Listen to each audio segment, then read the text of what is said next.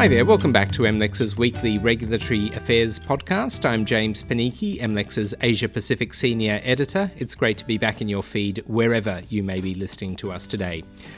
Now, any talk of introducing tariffs is always going to be politically charged, particularly at the moment with protectionist sentiment on the rise and the US in the midst of a presidential election campaign which is why growing support in the European Union for plans to push ahead with a levy on carbon intensive imports is likely to spark plenty of controversy over the next 12 months. The levy is designed to protect domestic industry from carbon leakage. That's when EU industry moves production to other jurisdictions to sidestep European environmental standards. And we'll discuss how this may yet play out in the US context a bit later on. But first up, we're joined by Giulia Bedini, an MLEX energy reporter based in Brussels, who has been covering this issue very closely. Now, Giulia, uh, to start with, where does this idea of imposing an EU carbon tariff on imports actually come from? Uh, so, well, James, the idea of introducing some kind of carbon pricing measure at the bloc's border um, has been around for a while now. Uh, France, for example, has long advocated for it uh, especially in light of the toughening of EU uh, climate regulation in recent years. Uh, but it only took shape at the EU's top table last year. Uh, when European Commission President Ursula von der Leyen included uh, this measure in her political guidelines for her five year mandate. Um, and that actually marked a significant change from the past because uh, the EU's executive had traditionally opposed this idea and it also rebuffed calls from various industrial companies claiming that they actually needed such a measure to compete on an equal footing with the foreign businesses that were not subject to a carbon price. And so we have this idea of a EU carbon border adjustment mechanism. So it is called by the EU in its uh, fairly complicated policy lingo. And the idea is to reduce the risk of carbon leakage. Um, carbon leakage is a phenomenon whereby EU companies uh, decide to outsource part of their production. And so they move some sites in jurisdictions that have laxer environmental requirements. And the reason is to cut costs. Uh, the problem, of course, is that from an environmental point of view, uh, this doesn't help uh, in terms of greenhouse gas emissions abatement because emissions are simply moved elsewhere in the world, but they're not curbed. And at the same time, this represents a setback for the EU's industrial competitiveness. We can also mention that the measure has gained, again, even more traction because this carbon border tax has been, uh, in principle, backed by EU leaders at a marathon summit in July when they made a decision on uh, this huge um, uh, COVID nineteen recovery package for the bloc's economy, of course, hit by the by the pandemic, and so now this, uh, the idea is not only to uh, shield domestic industries and to try and spur more ambitious climate policies elsewhere in the world, but also to uh, use this levy on imports to replenish the EU's coffers and thus help the Commission to uh, repay the funds that it wants to borrow from the markets. Okay, so that tells us something about the political context in which this is happening. There's clearly a mood uh, uh, politically to move ahead with this, but what are likely to be the industries most affected by this? What business leaders need to be on the alert here? Well, yeah, as I was trying to explain, the idea has indeed gathered a lot of steam recently, but it's still far from its final shape. So, for instance, as far as its actual scope is concerned, we could say that the jury is still out there. Nonetheless, uh, one can one can safely infer that many sectors should be on the alert. Uh, so Sabine Weyand, uh, who heads, for example, the Commission's Trade Department, recently said that officials are scrutinizing a wide range of industries, and that's aimed at seeking evidence for such carbon leakage I was referring to before. And these sectors are, and I'm quoting here, cement, uh, fertilizers, steel, non ferrous metals, chemicals, pulp and paper, glass, and we also have electricity in the energy sector. So, uh, well, as you know, James, these products feed into very various other complex value chains. So this means that other sectors like the construction and the car making ones may also be impacted in the end by such a measure.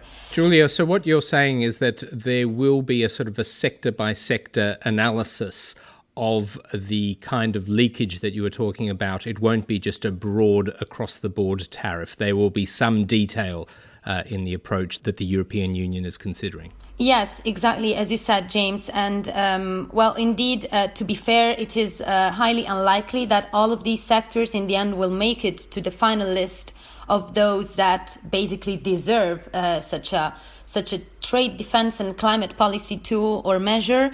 And first of all, because before uh, making such a move, EU regulators will need to prove uh, that those sectors face such a risk. And second, because President von der Leyen herself has said several times that the measure should first be introduced in a selected suite of sectors and then eventually extended mm. to others. And do we know what the measures would actually look like? Do we have any sense of what uh, what form they might take? Well, yeah, again, as for the scope, uh, the design of the measure also remains very much an open question at this stage. Uh, however, documents uh, that were recently put to public consultation by the Commission unveiled that there are several options under consideration. Uh, one of these is a border tax or customs duty that would be applied to imports only. A second option instead is an, ex- is an excise or VAT type of charge that uh, the Commission said could be applied at the point of consumption. And this means that it could target both imported and EU products. And then we have a third option that is the inclusion of either importers or foreign producers within the bloc's emissions trading system. And this is a cap and trade program uh, whereby companies have to purchase annually allowances to cover the emissions that they release uh, in the atmosphere over a certain permitted uh, quantity. And then there is a slight alternative that was also flagged by the Commission. That is basically uh, the introduction of an obligation, again, on either importers or foreign producers to buy carbon permits, but not exactly on the EU's carbon market, instead, from a specific pool outside the ETS. But this is as much as we know uh, so far. So we'll see what regulators opt for. And what do we know about the main hurdles facing EU regulators as they attempt to design this tariff? Well, there are a range of hurdles EU regulators are certainly facing, and some of them are uh, more of a technical nature, whereas others more of a political one. So, first of all, they will have to prove that such carbon leakage really is a thing and for which sectors this holds true. And then uh, another range of questions over how to calculate the product's carbon footprint. So, should, for example, enforcers look at the entire value chain and include emissions from the international transport of certain goods, or even those coming from the electricity that is used during the production process? Again, who would be responsible for verifying such carbon content? So, these are some of the technicalities, let's say, policymakers will have to come to terms with. However, the most central one is probably the compatibility of this measure with the rules of international trade. So, the main challenge for the EU is to demonstrate that this measure is actually aimed at reducing greenhouse gas emissions globally and not at protecting its own industries. And the reason is that WTO rules, so the rules of the World Trade Organization, uh, don't allow to discriminate between domestic and imported products that are directly competitive because of the way they are produced. And this includes also the amount of carbon emissions that uh, is part of their production process. Um, then again, some supporters claim that there could be uh, a way to justify this carbon levy at the bloc's borders under an exceptional regime of the General Agreement on Tariffs and Trade. But yeah, on top of all these uh, technical things, EU policymakers also may face uh, a high level of political opposition in spite of this uh, generally positive atmosphere around the policy.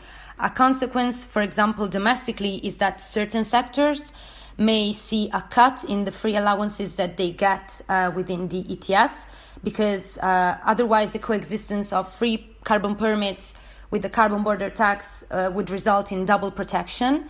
That again is not in line uh, with WTO rules. But uh, ultimately, in my opinion, it is the international stage uh, the one to watch for upcoming turmoil, let's say.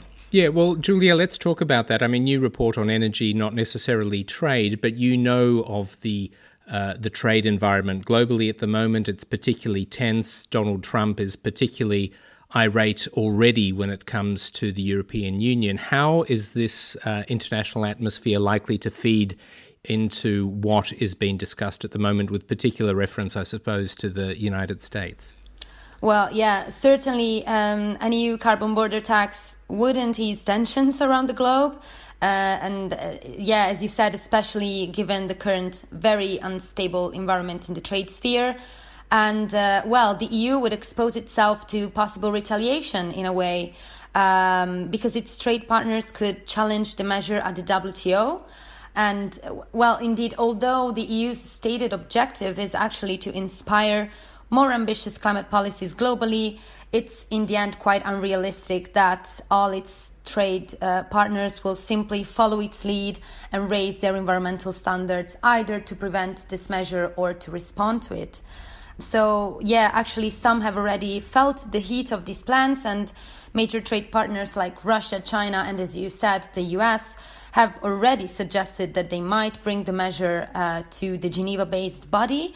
But another problem is that given the dysfunctional appeal system at the WTO now, also as part of US obstruction to that uh, process, some may even opt for unilateral retaliatory measures. And an example could well be US tariffs uh, on cars, for example. But again, with the US presidential elections due in November, uh, things may also change on that front. Uh, but I think I'll leave you in company with a trade expert to discuss that aspect more thoroughly. Okay, then, so we'll uh, talk to that trade expert in just a, a few moments. Uh, Giulia, thank you so much for talking to us. Thank you for all of your coverage uh, over the past weeks and months. It's a fascinating issue, and let's uh, talk again very soon. Sure. Thanks, James. It's been a pleasure.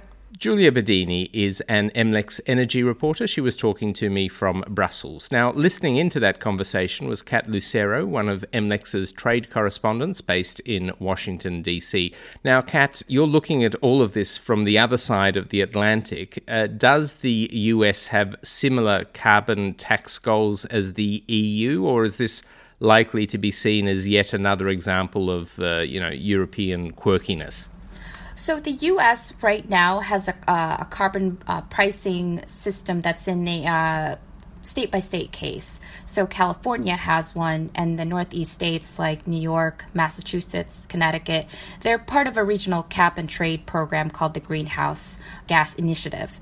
Now, there's a growing interest to um, implement uh, a nationwide carbon pricing system, whether it's a tax or um, a cap and trade, a hybrid, uh, simply because there's more awareness of climate change or the neg- negative impact of climate change on businesses and the well-being of people in general.